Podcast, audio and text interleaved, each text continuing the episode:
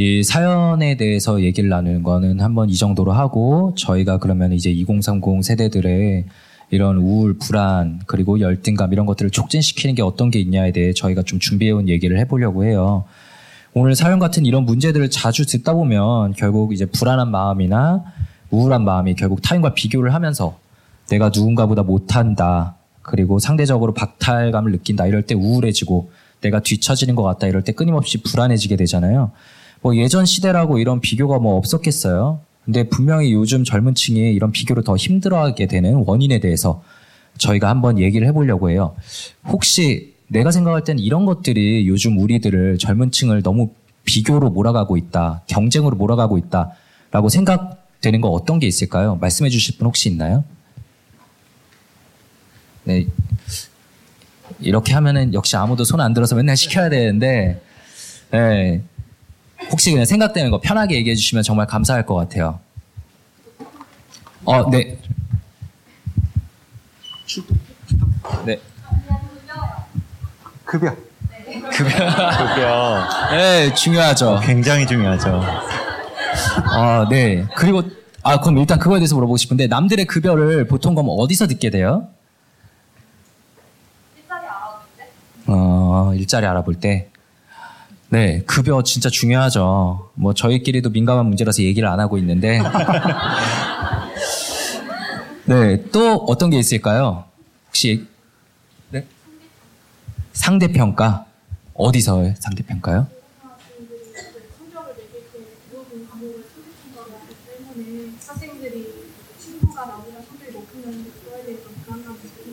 음, 음.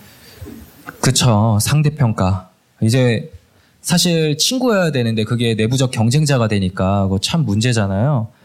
어, 예, 그거 저도 항상 느끼고 있는 면인데 중요한 거죠. 한 분만 더 들어볼 수 있을까요? 또 누구? 막말. 네, 조금만 더 자세하게 얘기해 주시면 어떤 게 있을까요? 뭐 예를 들면 뭐 네. 아니 이분 때문에 웃으신 거라서. 아, 네. 네, 네. 뭐 예를 들면 오랜만에 만난 친구 너 왜 이렇게 음. 살쪘냐 뭐 이런 얘기부터 시작해서 음. 이제 그런 얘기를 계속 들으면 아무래도 음. 위축되는 건 음. 당연한 사실이잖아요. 근데 그게 음. 사회적으로 너무 음. 너무 이제 당연시 되는 그런 게 있어서 저는 한국 사회에서 그게 제일 큰 문제라고 생각해요. 아, 예, 그쵸.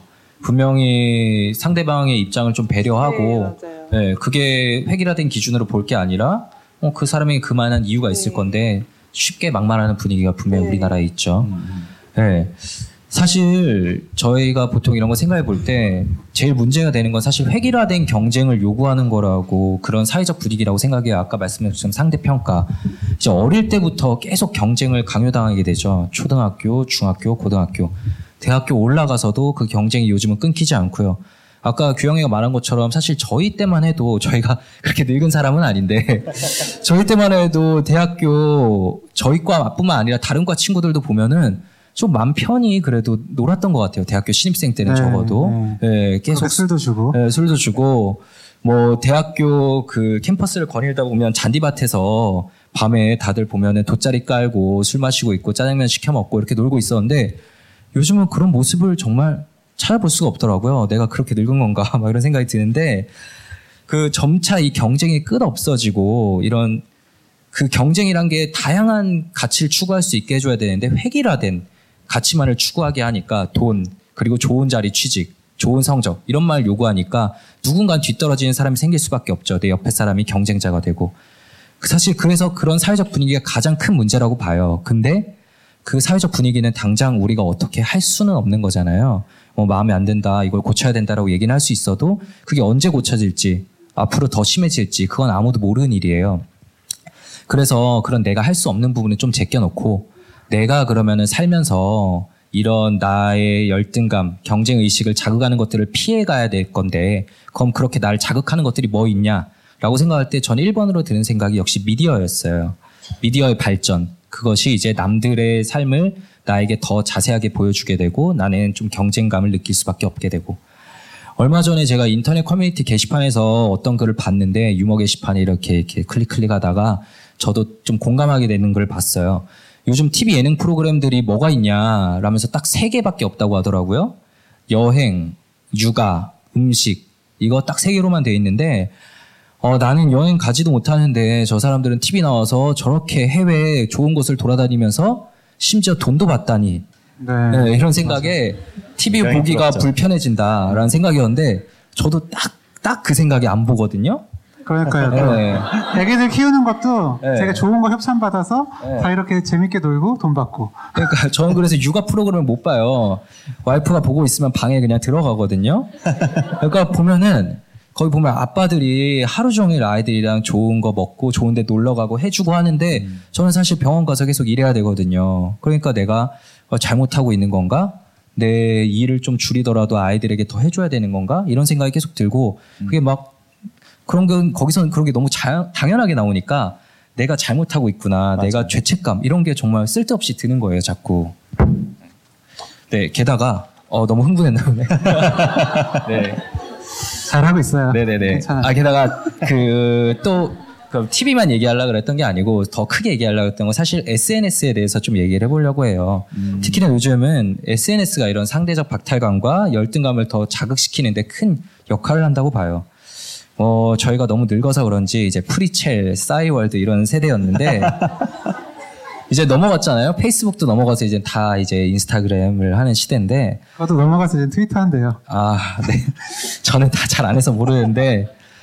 어, 이렇게 가끔 저도 병원 때문에 어쩔 수 없이 인스타그램을 운영하고 있어서 이렇게 들어가서 보면은 제 뭐 친구들, 제 전화번호 있는 친구들이나 아니면 뭐 비슷한 직종이 이렇게 자연스럽게 보이잖아요. 그러면 정말 모두가 행복하고 화려하게 살고 있더라고요. 어, 나랑 쟤는 환경이 비슷할 텐데 어떻게 운동도 하고 뭐 여행도 다니고 취미 생활도 하고 어떻게 다 하는 거지? 라면서 제가 좀 초라하게 느껴질 때가 있는데 선생님들은 좀 어때요? 네, 뭐 저도 그렇죠. 저는 이제 SNS 제 글은 잘 안 올리고 다른 사람들 어떻게 사는지는 되게 열심히 보는 편인데요. 제 친구들 보면 어, 지웅형 얘기했던 것처럼 뭐 해외여행 사진도 많이 올리고 어, 맛있는 것도 되게 많이 올리고 그래요. 사실 그런 거는 와, 저, 뭐 좋아 보이네? 그리고 아, 맛있겠다. 라는 생각 정도로 하고 그냥 넘어가는데 확실히 아이 키우는 거 보면 그렇게 잘 안 되더라고요. 육아하는 거 보면 왜 이렇게 잘 키우는지 모르겠어요. 진짜 음. 옷도 좋은 거 입히고 막 집도 굉장히 넓어요. 그래서 아이들이 막 진짜 공도 찰 수 있을 것 같아요. 그런 거 보니까 예, 좀 속상하기도 하고 또 와이프한테 그런 사진들 이렇게 보여주면 와이프가 어 이거는 어디 건데 얼마야? 뭐 이런 얘기를 해요. 다 알더라고요. 그 얘기 들으면 또 난 아이한테 이런 거 못 해주니까 좀 미안한 마음도 들고 하여튼 그렇습니다. 하여튼 저는 어쨌든 SNS를 잘하지 않는다 말씀드렸는데 제가 굉장히 눈치를 좀 많이 보는 편이거든요. 어, 그래서 글을 올릴 때도 굉장히 막 여러 번 고민해서 막 예, 고치고 막 좋아요 수도 빨리 안 올라가면 되게 신경 쓰고 약간 네, 그런 편이고 지난번 때도 말씀드렸지만 제가 이렇게 얘기했는데 만약에 안 쓰셨으면 저 되게 상처받았을 거예요 그런 성격이라서 SNS는 어쨌든 좀 좀 자중해야 되지 않을까라는 생각을 하고 있습니다. 네, 저희끼리 막 얘기를 할 때 저희 내부자들 페이지가 이제 페이스북에 있잖아요. 저희가 볼 때 이제 예전 같지 않은 거예요. 그래서 어. 이게 우리가 잘 못하고 있어서 사실 그런 건데 다남 탓을 하게 되잖아요. 그래서 아 이게 페이스북이 망해가고 인스타그램이 뜨고 있어서다. 맞아요. 아 그것 때문일 어, 거예요. 그래서 역시 우리도 인스타그램을 해야 된다라고 네. 저희가 항상 얘기를 하면서 막 저희끼리 가끔 우리 인스타그램을 하면 사진을 올려야 되잖아. 미리 찍어놓자 하면서 막 사진을 찍어요. 좀 전에 저기 대기실에서도 막 저희끼리 셀카를 하나 찍었는데 여태까지 되게 많이 찍어놓고 하나도 못 올렸어요. 이렇게 저희 다 뭔가 평가에 좀 민감한 사람들이어서 올렸다가 괜히 상처받을까봐 좀 못 올리게 되고 이러더라고요. 네. 네, 맞아요. 저도 사실 여기 있는 다른 친구들이 저한테 제가 이런 말 하면 동의를 안 하더라고요. 근데 저도 굉장히 사람들 시선이나 특히나 뭐 안 좋은 얘기하는 걸 굉장히 민감해가지고 뭔가 별 생각 없이 던진 그런 말에 좀 사람들이 막 저를 욕하고 그러면은 굉장히 상처받고 그러거든요. 네. 그래서 저도 SNS를 어, 이런 말 할 때마다 되게 상처받아요. 위축받고. 그래서 저도 SNS를 굉장히 안 해요. 안 하는 편에 속해요. 지용이 형이 방금 얘기한 것처럼 우리도 인스타를 해야 된다, 해야 된다 하면서 계속 가입을 하라 그러는 거예요. 그래서 하는 수 없이 앱을 설치하고 봤더니 그래도 가입이 돼 있긴 돼 있더라고요, 제가. 근데 글은 하나도 올린 게 없고, 팔로워 수는 한 17명 딱 되던데, 제가 대학생 때는 뭐, 저도 싸이월드 세대였는데, 그때는 좀 했었어요. 근데 그 뒤로 페이스북으로 넘어가고, 인스타그램으로 넘어가면서 점점 정말 안 하게 됐던 것 같아요. 그렇게 했던 이유가, 싸이월드 때는 제가 동의를 해야지 뭐일촌이 맺어지고 그래서 제가 쓴 글을 그 사람이 볼 수가 있었었는데 아마 페이스북은 한 그 중간 정도 단계였던 것 같은데 제가 안 해봐서 잘 모르지만 인스타그램은 제가 팔로우를 그냥 하면 그 사람이 올리는 글들을 막 볼 수가 있잖아요. 그래서 제가 친구 승인을 안 하더라도 제가 막 쓴 글들을 볼 수 있는 거예요, 사람들이. 그래서 아무렇게나 막 올린 것들, 별 생각이 없이 올린 글들을 사람들이 보고 거기에 대해서 평가를 하는 것. 어쩌면은 제가 쓴 글에 대해서 좀 상처를 받을 수도 있고 아니면은 반대로 또 그런 것들 때문에 저를 막 욕을 할 수도 있고 그런 것 때문에 굉장히 신경이 쓰여서 좀 피하게 되더라고요 SNS를. 네. 저 저희 그 멤버들은 다 SNS를 어쨌든 안 하고 있는데 그것 때문에 그나마 정신 건강이 좀 유지가 되고 있는 것 같아요. 네.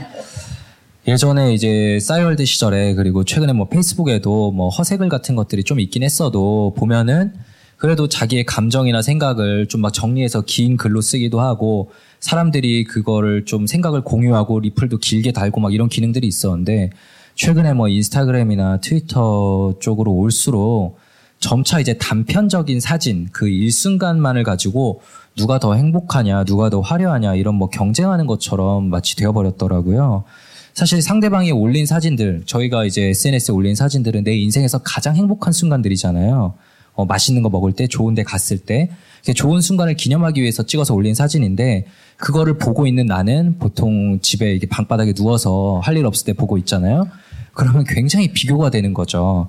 이게 나의 일상생활과 상대방의 가장 행복한 순간을 비교하게 되는 거. 이건 공정한 비교가 아닌데, 그러니까 내가 못난 사람, 부족한 사람처럼 느껴질 수밖에 없고, 이것도 일종의 그래서 인지 왜곡이라고 봐요. 네, 맞습니다. 타인과의 비교를 강화시키는 것들 중에서 SNS에 대해서 좀 얘기를 해봤는데요. SNS뿐만 아니라 여러 방면에서 또 비교 경쟁을 강화시키는 사회적 분위기 때문에 정말 많은 분들이 힘들어하고 계십니다. 오늘 주제가 이제 청춘들의 정신 건강에 얘기해 보는 심심한 청춘 스토리잖아요. 어, 실제로 그 청춘들, 뭐 20, 30대, 20, 40대는 어떤 문제로 병원에 많이 내원할 것 같으세요? 네, 세 분만 듣겠습니다. 아. 네.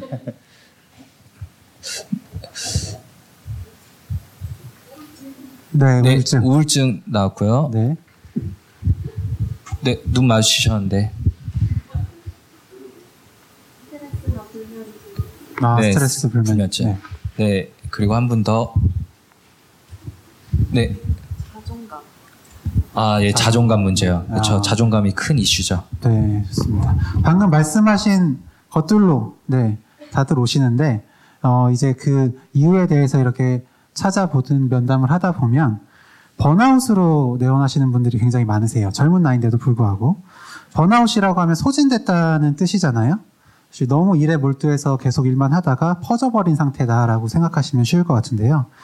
우리나라 회사들 업무 강도 자체가 정말 사실 너무 심합니다. 네, 너무 높아요. 야근도 많아서 뭐 취미생활 할 생각은 꿈도 없고 음. 우리 주말에는 어, 못잔 잠, 밀린 잠 자야 되죠. 그래서 당연히 퍼져버릴 수밖에 없는 상황이기도 한데요. 타인과의 비교가 이렇게 쉽게 번화되는데도좀 영향을 주는 것 같아요. 어, 저희가 계속해서 말씀을 드리지만 우리나라는 정해놓은 기준대로 살아야 되고 거기서 벗어나면 큰일인 것처럼 얘기를 해요. 며칠 전에 추석이었잖아요. 예, 추석이면 가면 무슨 질문 듣죠? 뭐 취업했는지, 월급은 얼마인지, 결혼은 언제 할 건지, 아이는 언제 낳을 건지, 아이를 낳았으면 둘째는 언제 가질 건지 이런 진짜 명절 어, 공식 질문들이 있는데 그것 때문에 진료실에서 진짜 추석 전을 앞두고 집에 가기 싫다, 친척집 가기 싫다 이런 말씀하시는 분들 정말 많았어요. 여기 오신 분들도 그런 질문 한 번씩 안 받아보신 분 없으실 것 같은데요. 그런 진짜 정해놓은 기준이 정말 우리나라에서는 너무나 명확히 있는 것 같아요. 어. 그래서 정말 진로를 정할 때 내가 뭘 좋아하는지, 내가 뭘 잘하는지 보다는 다른 사람이 봤을 때 특별히 이상하지 않고 괜찮은 거. 그리고 부모님이 이거 하면 괜찮을 것 같다. 라고 해서 그냥 그대로 따라가는 경우가 많습니다. 그러다 보니까 일을 할 때 재미나 보람을 느끼기가 힘든 거예요. 네. 네. 사실 일에서 꼭 재미나 보람을 찾을 필요는 없습니다. 그냥 일은 일대로 하고 돈 받은 걸로 다른 데서 뭐 자아실현도 하고 뭐 재미도 찾고 보람도 찾고 그럴 수 있는데 우리가 또 살아온 게 비교의 삶이잖아요. 음. 그러다 보니까 재미없는 일을 하면서도 옆자리 사람보다 못하는 건 참을 수가 없는 거예요. 어. 그러다 보니까 계속해서 막 일을 하고 어, 그러다 보니까 쉽게 번아웃 되고 그래서 제가 말씀하신 것처럼 우울증이라든지 뭐 공황장애, 수면장애 이런 것들로 병원에 오시게 됩니다. 네, 그 직장인분들 번아웃 된 얘기를 해주셨는데 저는 제 병원에서 만나 뵙는 여러 분들 중에 네. 진짜 내가 볼 때는 환자분이 제일 바쁘다라고 하는 분이 고등학교 2학년이에요. 어, 아, 그래요? 어, 진짜 누구보다 바빠요. 그래서 병원 진료 시간을 잡을 수가 없어요. 어. 어, 너무 분명히 필 내, 진료가 필요하다는 걸 나도 느끼고 그 학생도 느끼는데 어, 학교 끝나면 학원 가고 학원 시간이 저희 병원보다 항상 늦게 끝나니까 그럼 어, 토요일에 좀 보자 이러면 토요일에 당연히 학원 가야죠. 이러니까 볼 수가 없더라고요. 근데 아까 말씀해 주신 것처럼 그 상대평가 그 학생도 정말 본인이 좋아하는 걸 하고 있지만 자기 주변의 학생들이 다 경쟁자로 보이니까 아, 너무 힘들더라고요. 근데 아, 너무 안타까웠어요. 진짜 내가 아, 또 역시 나이 든 사람인 것 같은데 내가 고등학교 다닐 때는 그래도 내 주변의 친구들과 서로 경쟁 의식 이렇게 느끼는 상황은 아니었는데 우리나라는 왜 이렇게 가고 있는 걸까 이런 생각이 진짜 많이 들더라고요. 맞아요. 그렇게 번아웃 되는 경우 정말 열심히 살고 있고 정말 정말 애썼는데 이 뭐 사연 아까 얘기했었던 사연자분 같은 경우에도 굉장히 치열하게 열심히 살고 계신데 그럼에도 불구하고 내가 원하는 만큼 어떤 성취가 없으니까 그러다 보니까 사실은 더 지친 게 아닌가 싶어요. 내가 네. 이 정도로 일했으면 아니면 내가 이렇게까지 시간을 빽빽하게 썼으면은 아 내가 생각했을 땐 한 이 정도 모습까지는 돼야 되는데 그게 안 되니까 안 되나 보다 하면서 지치고 그러기가 쉬운 것 같아요. 그래서 이렇게 계속 남하고도 비교를 하고 아니면은 주변 사람들 타인 아니면 나 자신하고도 계속 비교를 하다 보면 굉장히 힘든 마음이 들고 막 자존감도 낮아지고 그러다 보면 어쩐지 도망치고 싶은 마음이 들잖아요. 네, 어쩐지 도망치고 싶다. 네. 네. 아무튼 그렇게 좀 도망치고 싶은 마음이 들 때 가상 세계로 도피해 버리는 경우도 많다고 그래요. 뭐 특히나 요즘 이야기 많이 나오는 게 뭐 인터넷 중독이라든지 아니면은 게임 중독이라든지 이런 것들 많이 얘기가 나오는데 자존감이 낮은 사람들이 특히나 이런 류의 중독에 빠지기가 쉽다고 얘기해요. 그런 이유가 현실에서는 내 마음대로 되지 않지만 내가 아무리 노력을 해도 원하는 걸 얻기가 어렵지만 게임 세계에서는 굉장히 즉각적인 반응이 오거든요. 음. 내가 이렇게 조작을 하면 이렇게 되고 뭐 몇 시간을 투자하면은 어느 정도 뭐 레벨이 올라가고 그러다 보니까 현실에서 받은 굉장히 부정적인 어떤 감정들 아니면 스트레스 같은 것들도 쉽게 풀 수가 있고 또 현실에서 얻지 못하는 여러 가지 대인 관계들 뭐그 팀원이라든지 아니면 길드원 이런 사람들도 만나고 거기서 게임 잘하면 굉장히 인정받고 네. 그럴 수가 있잖아요. 그런 걸 사이버 공간에서 쉽게 얻을 수가 있으니까 그쪽으로 많이 빠져들 수 있다고 하더라고요. 아, 저번에 한번 규영이랑 동훈이랑 밤늦게 카페에서 한번 얘기한 적이 있었는데 네. 요즘 나오는 만화나 이런 애니메이션들의 공통점이 있더라고요. 음. 예, 그때 얘기했었잖아요. 네. 예, 그 요즘 나오는 만화들을 저희가 뭐다 챙겨보는 건 아니지만 뭐 현실에 있다가 갑자기 다른 세계, 이 세계로 가게 되고 네. 예, 거기로 가서 바로 막이 세계니까 나는 다른 곳에 온 사람이니까 막 되게 능력이 뛰어나고 음. 이런 스토리가 되게 많다고 하더라고요. 저도 뭐 몇 개 본것 네. 중에 있는 것 같긴 한데. 요즘엔 다 먼치킨류예요. 그러니까요. 네, 네. 그래서 저희가 얘기한 거 어, 우리가 보던 만화는 뭐 타이의 대모험 뭐. 네. 네 뭐. 타이의 대모험 보면 타이는 성공하는 네. 게 없어요. 계속해서 고난 계속해서 지고 이러다 네. 마지막에 이제 역경을 이겨내고 겨우 이긴다라는 극복한다라는 네. 스토리였는데 네. 요즘은 다들 그런 스토리를 보면 지치나 봐요. 음. 그래가지고 처음부터 이겨야 되는 거죠, 맘 편하게. 네. 그리고 이 현실을 떠나야 되는 거고 그런 사람들의 실제로 모두가 느끼고 있는 이 현실에 대한 염증, 피로감 같은 것들이 그런 만화나 게임 같은 컨텐츠에도 좀 반영되고 있구나라는 생각이 들었었고요. 맞습니다. 얼마 전에 본 기사 중에서 놀랐던 게 전 국민의 이제 3분의 2가 게임을 하고 하루 평균 게임하는 시간이 90분이라고 하더라고요. 어, 정말 이렇게 많이 게임하나 싶긴 한데 저도 출퇴근을 이제 지하철 타고 하는데 보면 되게 막 이렇게 끼어가지고 가는데 그 와중에 다들 핸드폰 잡고 이렇게 게임을 하고 있어요. 네, 네. 물론 저도 거기서 같이 이렇게 하고 있는데 그 사람들 이제 저기 대기실에서도 하고 계셨어요. 포켓몬 잡고 있더라고요. 옆에 같이 하고 있었잖아요. 네. 네. 네, 그런 사람들 대부분이 이제 가벼운 타임 킬링의 용도로 게임을 하겠지만 게임을 하는 정도가 이제 지나쳐서 조절 능력이 떨어져서 일상생활이나 이제 직업 활동에 지장을 중, 줄 정도면 이제 게임 중독이라고 하죠. 그리고 요즘 게임 중독이 실제로 굉장히 많은 걸로 알고 있고요. 예, 근데 사실 아 이거 또 제 얘기라면 좀 그래서 저도 예전에 게임을 굉장히 많이 했거든요. 게임을 굉장히 많이 했고 저도 현실의 도피처 같은 느낌으로 게임을 했던 것 같아요. 네. 의과대학에서 적응하기 힘드니까 그리고 너무 낮은 성적을 받는 거가 이제 힘드니까 내가 좀 잘할 수 있는 거 바로 즉각적인 쾌감을 주는 게임에 빠져들어가서 좀 헤어나오기가 힘들었던 것 같아요. 근데 사실 저는 그 진료실에서 정말 많이 듣는데 인터넷 중독의 심리는 잘 모르겠어요. 제 입장에서는 게임하고 다르게 별로 이렇게 재밌지가 않잖아요. 이렇게 아무것도 재미없는 것 같은데 뭔가 계속 보고 있단 말이죠. 계속 또 뭐 새로 뜬 거 없나 돌려보고. 근데 계속해서 하게 되고 벗어나오지 못하고 그것 때문에 힘들어 하시는 분들의 얘기를 좀 많이 듣게 돼요. 그래서 제가 멘트를 좀 준비하려다가 잘 모르겠어가지고 어떻게 하지라고 했는데 오늘 마침 이 자리에 전문가 선생님께서 계셔가지고 한 말씀 좀 여쭤보고 싶습니다. 예, 안녕하세요. 저는 국립정신건강센터에서 중독 환자들 돌보고 있는 조근호라고 합니다.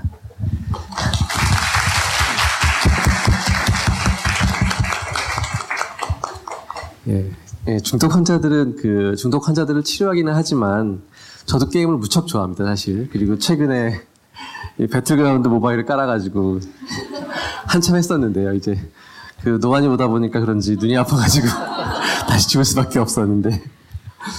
어쨌든 근데 그 게임은 김선생님이 말씀하신 것처럼 분명히 현실의 도피처이기도 하고 분명한 재미를 선물하기도 합니다. 그래서 아, 정말 심각한 환자들 아니면 정말 심각한 증상을 갖고 있는 사람들이 아니면 저도 절대 하지 마라 이제 그런 얘기는 잘 하지 않습니다.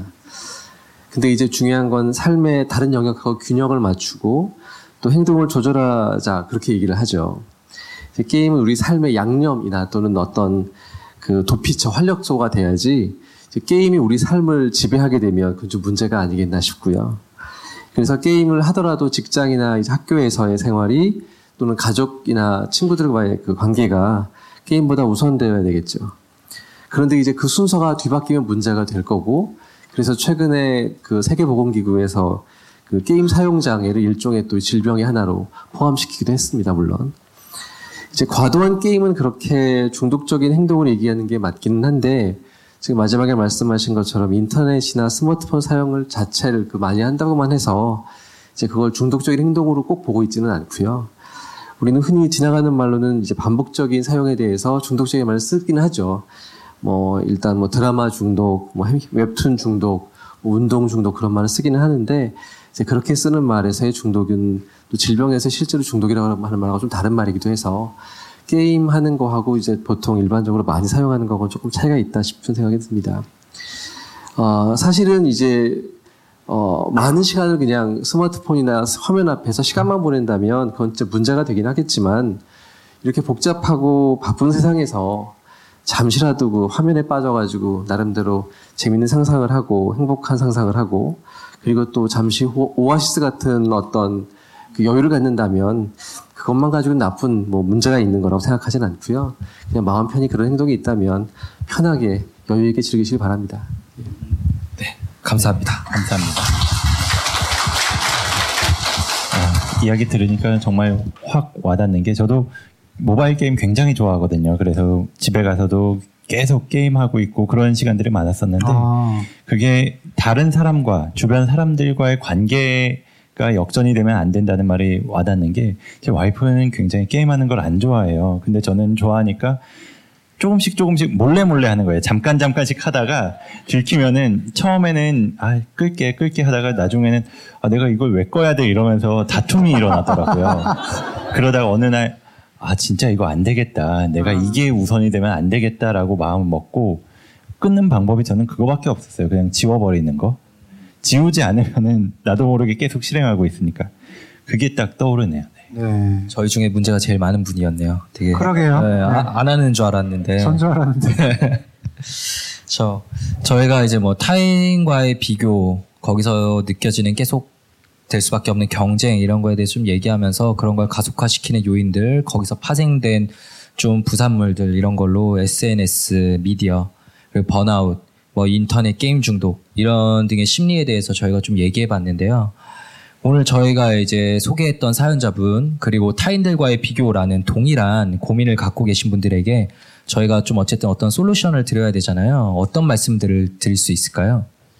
저는 일단 이 뭐 사연자분도 그렇고 아니면은 타인과 비교 때문에 굉장히 상처를 받고 계신 분들이 이 비교하는 것 자체도 문제가 될 수 있겠지만 이 비교를 하고 질투를 한 다음에 뭐 친구한테 한 번씩 나쁜 마음 먹은 다음에 스스로를 나쁜 사람이라고 생각하고 초라하게 바라보고 깎아내리는 그게 더 아프지 않을까 하는 생각을 해봤어요. 그래서 이 사연자분한테도 그렇고 그런 분들한테 꼭 말씀드리고 싶은 게 이렇게 해오고 있는 지금도 그렇게 비교를 하면서 뭐 남을 질투하거나 이런 마음을 먹는 그거를 너무 탓하지 마셨으면 좋겠다는 생각이 들어요. 네. 사실 사람이 살다 보면 뭐 질투심이나 뭐 원망 이런 마음은 굉장히 자연스럽게 드는 감정이거든요. 이제 나쁜 감정이라고 하긴 하지만 누구나 들 수밖에 없고 또 저 같은 경우에도 어쩌다 한 번씩 다른 사람들 뭐 여기 앉아 있는 친구들한테도 그렇고 아니면 다른 사람들한테도 뭐 질투하는 마음이 들 때도 있고 서운한 감정이 들고 그럴 때가 있고 그걸 표현하기도 하거든요. 근데 그러다 보니까 뭐 가족들이나 뭐 친구들이나 그런 사람들이 저를 좀 저한테도 또 서운한 이야기를 하고 그럴 때가 있는데 그래서 제가 뭔가 잘못했다라고 생각을 하면은 막 더 열심히 잘해주려고 하고 일부러 더 해주려고 하는 그런 게 있는데 아무튼 제가 말씀드리고 싶은 건 이런 질투심이라는 감정 이런 감정들은 누구한테나 누구한테나 들 수 있는 거라는 거예요. 그리고 그런 감정이 든게 이 사연 보내주신 분도 그렇고 뭐 여기 앉아 보신 계신 분들도 그렇고 이게 내가 잘못하는 게 아니고 내가 나쁜 사람이어서 그렇지 않다는 것 그것만이라도 꼭 기억을 하셨으면 좋겠다는 생각이 들어요. 네. 저도 방금 윤희우 선생님, 희우 얘기했던 것과 굉장히 좀 비슷한데요. 지난 제주도 강연 때 이제 오동훈 선생님이 말씀드렸던 내용이 있어요. 이제 바꿀 수 있는 부분과 바꿀 수 없는 부분을 나누어서 생각해 보시라는 건데요. 어, 이 사연자분께서는 과거 내가 힘들었던 기억들, 그리고 지금 내가 그 옆에 있는 잘 사는 사람, 보다 부유하지 못하다는 것. 이거는 바꿀 수 없는 거죠. 그리고 또 자동적으로 드는 그런 열등한 생각들. 이거 역시 뭐 나중에는 바꿀 수 있을지 모르지만 지금 당장 그렇게 바로 드는 건 바꿀 수 없는 그런 생각이에요. 근데 그런 바꿀 수 없는 것 때문에 힘들면 정말 뭐 답이 없거든요. 때문에 그런 부분은 좀 놔두고, 어, 하지만 이제 바꿀 수 있는 거. 어, 이분이 그런 열등한 생각이 들었을 때 어, 내가 이거 잘못된 거야. 내가 왜 이런 생각을 하고 있지? 라면서 힘들어하는 그 해석하는 부분은 다르게 할 수 있는, 바꿀 수 있는 부분이거든요. 그 부분에 좀 집중해서 다르게 생각을 해보셨으면 좋겠고요. 네. 네. 그리고 저희가 이제 아까 이 사연자분은 계속해서 착한 사람이다.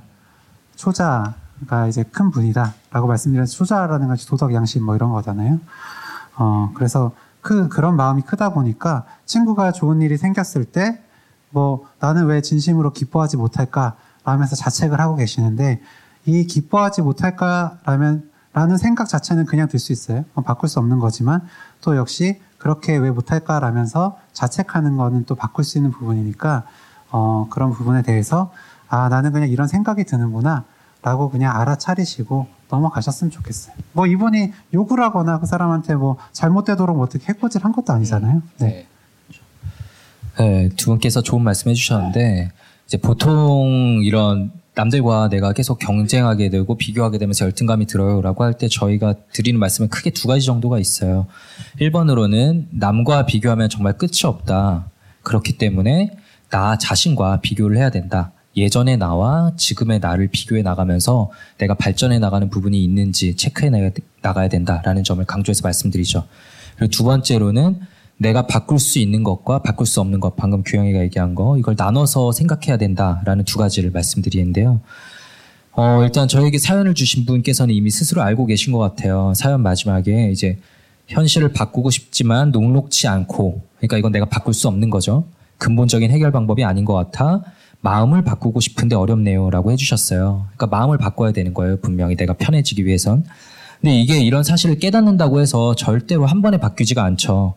이런 비교의 감정, 열등감이 들 때마다 일단 바로 알아채는 게 중요해요. 아, 네, 그렇죠. 내가 또 나도 모르게 자연스럽게 이 생각을 또 하고 있었구나. 비교하면서 열등감에 빠져들고 있었구나. 라고 깨달은 다음에 이건 내가 바꿀 수 없는 부분이잖아. 그만 생각하자. 라고 나 자신에게 얘기하면서 그 생각과 감정에서 벗어나는 연습을 꾸준히 하면은 분명히 이런 자동화 사고, 자동적으로 우울해지게 나를 만드는 그런 생각들에서 좀 벗어날 수 있게 됩니다. 네, 방금 꾸준히 해주셔야 된다고 했는데 사실 처음엔 당연히 안 되는 게 맞으니까 왜 안 되지? 라고 자책하시는 것도 네, 그러지 않으셨으면 좋겠어요.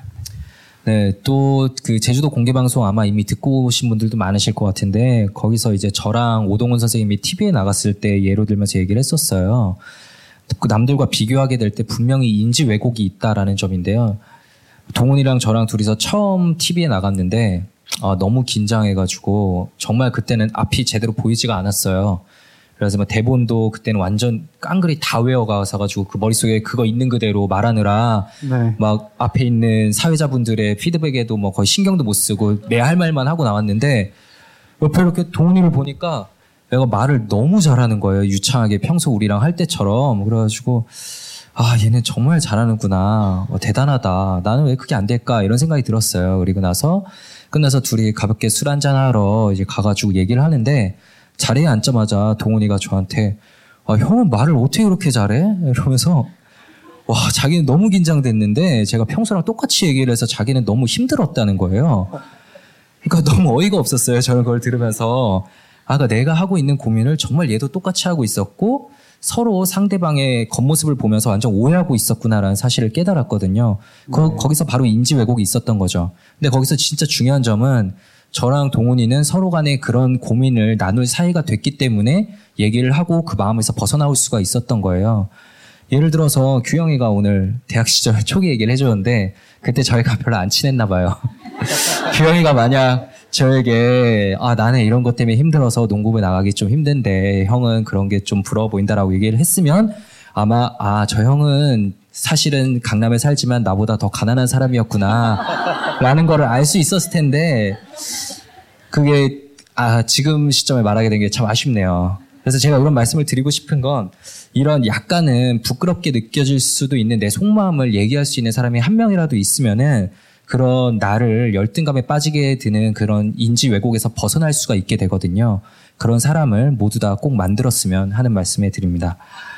네, 지금까지 이제 저희가 준비한 심심한 청춘 스토리 얘기는 여기까지고요. 다음으로 오늘 참석하신 분들께서 이렇게 보내오신 사연 몇 가지를 간단하게 소개하고 간단한 답변을 드려보도록 할게요. 어, 정말 많이 들어있는데요. 굉장히 많네요. 네, 뭐 많이 들어있는데 당연히 시간 관계상 저희가 이걸 다 할 수는 없으니까 어 한번 몇 가지 일단은 꺼내 보면서 좀 답을 간단하게 드려보겠습니다. 먼저 윤희우 선생님 하나 뽑아 주시죠. 네. 자, 너도 하나 뽑고 이름이 먼저 하나씩 들고 있을게요. 네.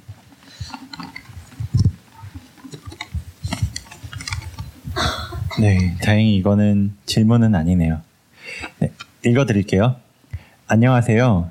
전 이제 25살 취업 준비생입니다. 아직은 비록 취업 준비생이지만 그래도 언젠간 큰 꿈을 위해 달려가야겠지만 참 잘 안 된다는 게 현실이죠. 그래도 그 큰 꿈을 위해 한 걸음 한 걸음 다가간다면 언젠간 이룰 수 있겠죠? 정신건강 토콘이라는 좋은 자리를 통해 제 생각과 큰 꿈을 되돌아보게 되는 자리가 되고 싶습니다. 2030 고민이 진짜 많을 시기이고 신청 사연이 당첨되지 않아도 2030 많은 사연자분들 각종 고민 이야기할 수 있는 자리 마련해 주셔서 감사합니다. 취업 준비생 기죽지 말고 파이팅 하자고요. 네, 감사드리고요. 파이팅 하세요. 파이팅요. 네, 저도 하나 뽀냈 그러니까 하나 뽑았더니 이렇게 이제 사연이 아니고 좋은 말씀 적어주신 것에 일단은 이걸 소개하고 그다음 제가 뽑은 사연을 소개하겠습니다. 고객을 마주하는 업무를 하면서 보람을 느끼기도 인류애를 상실하기도 합니다. 아. 네. 그렇죠.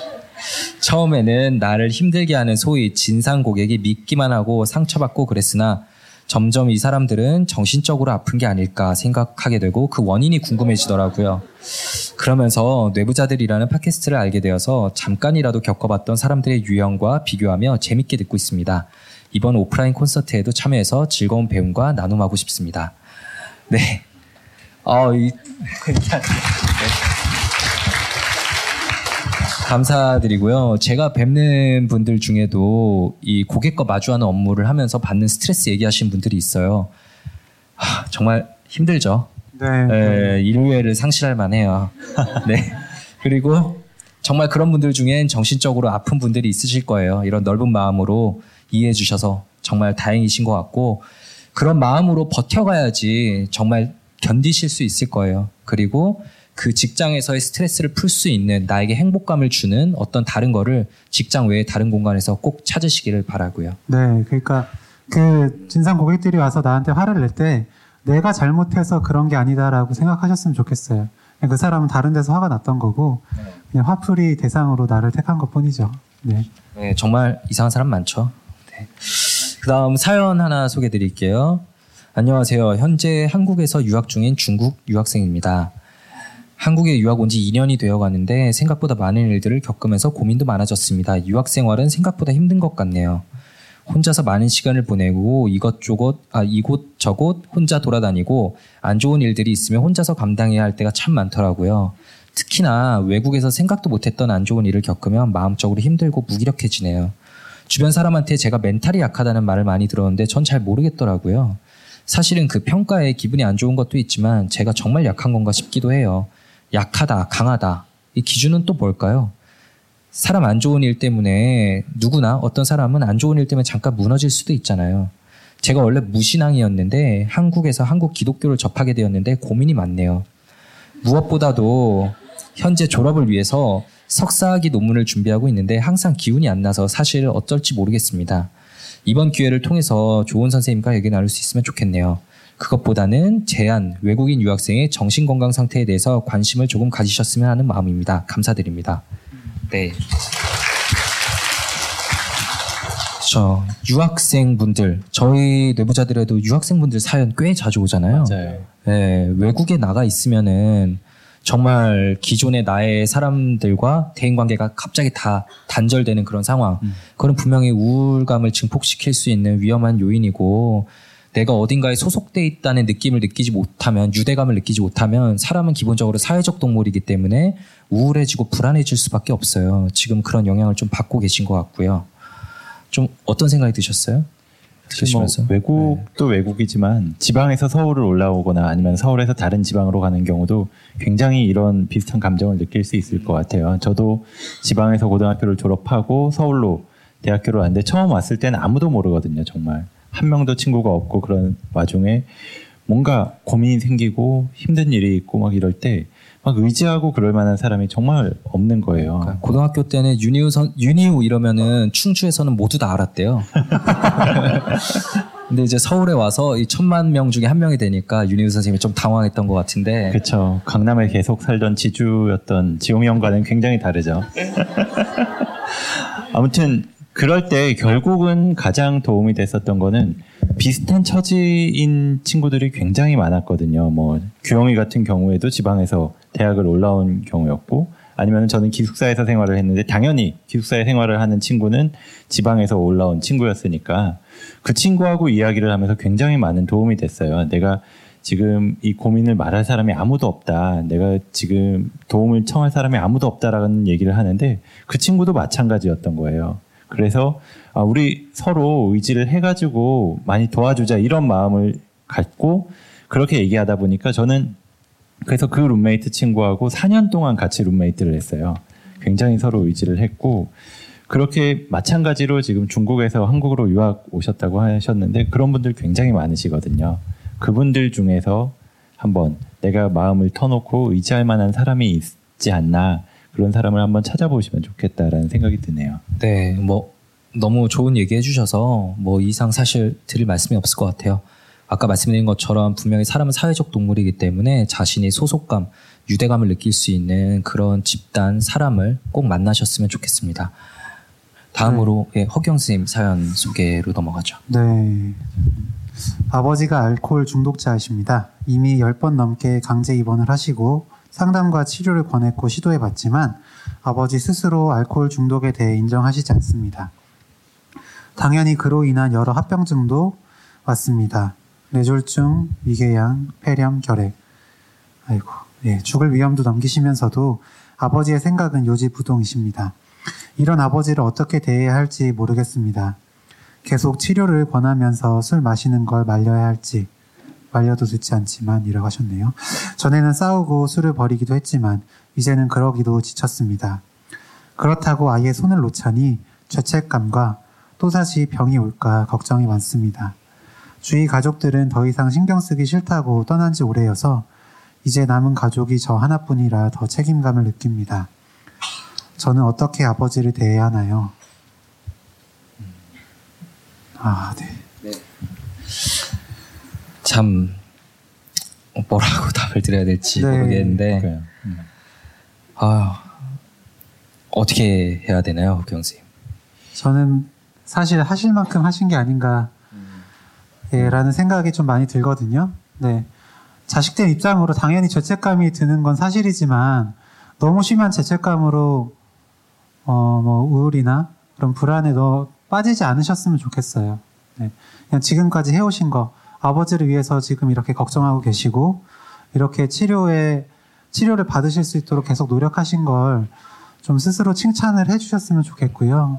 네, 정말 이렇게 노력하셨는데도 아버지께서 그렇게 어, 병에 대한 그런 인식을 갖지 못하시고 이렇게 좀 스스로 파괴적인 행동을 하시는 건 아버지의 몫이긴 하거든요. 그러니까 음. 좀 매몰찬 얘기일 수도 있긴 해요. 가족이긴 가족이니까 그긴 하지만 좀 그렇게 마음을 먹으시는 게 좋지 않을까라는 생각이 듭니다.